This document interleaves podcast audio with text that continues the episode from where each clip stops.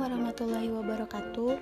Perkenalkan nama saya Citra Rizky dan NIM 1804275 dari kelompok 11 yang akan memberikan gagasan utama dari kelompok 8 mengenai Opinion Leadership and Diffusion Networks.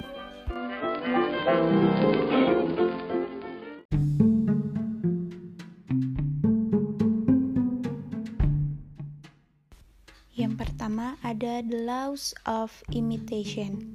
Dalam hal ini, mendiskusikan tentang kepemimpinan opini, sejauh mana seseorang individu secara tidak langsung dapat mempengaruhi sikap atau perilaku terbuka orang lain dengan cara yang diinginkan dengan frekuensi relatif.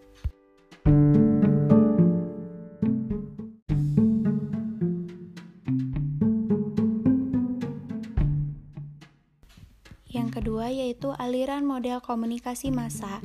Dalam rangka untuk memahami sifat kepemimpinan pendapat difusi, maka perlu dipelajari mengenai model aliran komunikasi massa yang meliputi yang pertama ada hypodemic needle model dan yang kedua yaitu the two step flow model atau model dua langkah.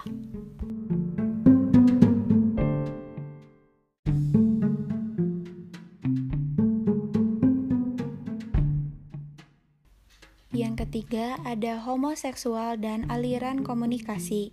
Pemahaman seseorang tentang sifat komunikasi yang mengalir melalui jaringan antar pribadi dapat ditingkatkan oleh konsep homoseks atau heterofis. Tipe yang menyampaikan pesan ke siapa dibawa keluar dalam analisis jaringan tersebut. Dalam hal ini, ada dua pembahasan penting, yaitu yang pertama itu ada hemopli dan heteropli, yang kedua yaitu hemofila sebagai penghalang difusi.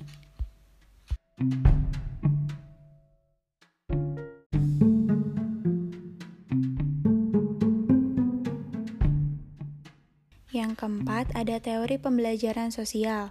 Menurut Profesor Albert Bandura, inti dari teori pembelajaran sosial adalah bahwa seseorang belajar dari orang lain melalui pemodelan dan pengamatan, yaitu kita mengamati apa yang dilakukan orang lain, lalu melakukan hal yang sama, tapi tidak sama persis.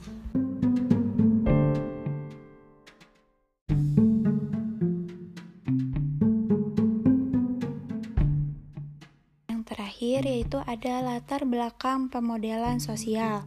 Nah, agar pemodelan sosial terjadi, seseorang individu harus fokus menyadari perilaku individu lain dalam jaringan komunikasi pribadinya yang telah mengadopsi inovasi untuk ditiru.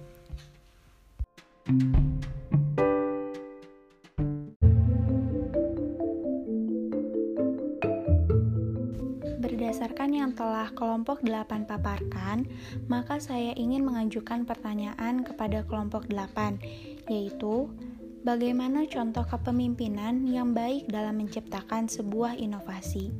Sekian penyampaian dari saya. Mohon maaf apabila terdapat kesalahan. Wassalamualaikum warahmatullahi wabarakatuh.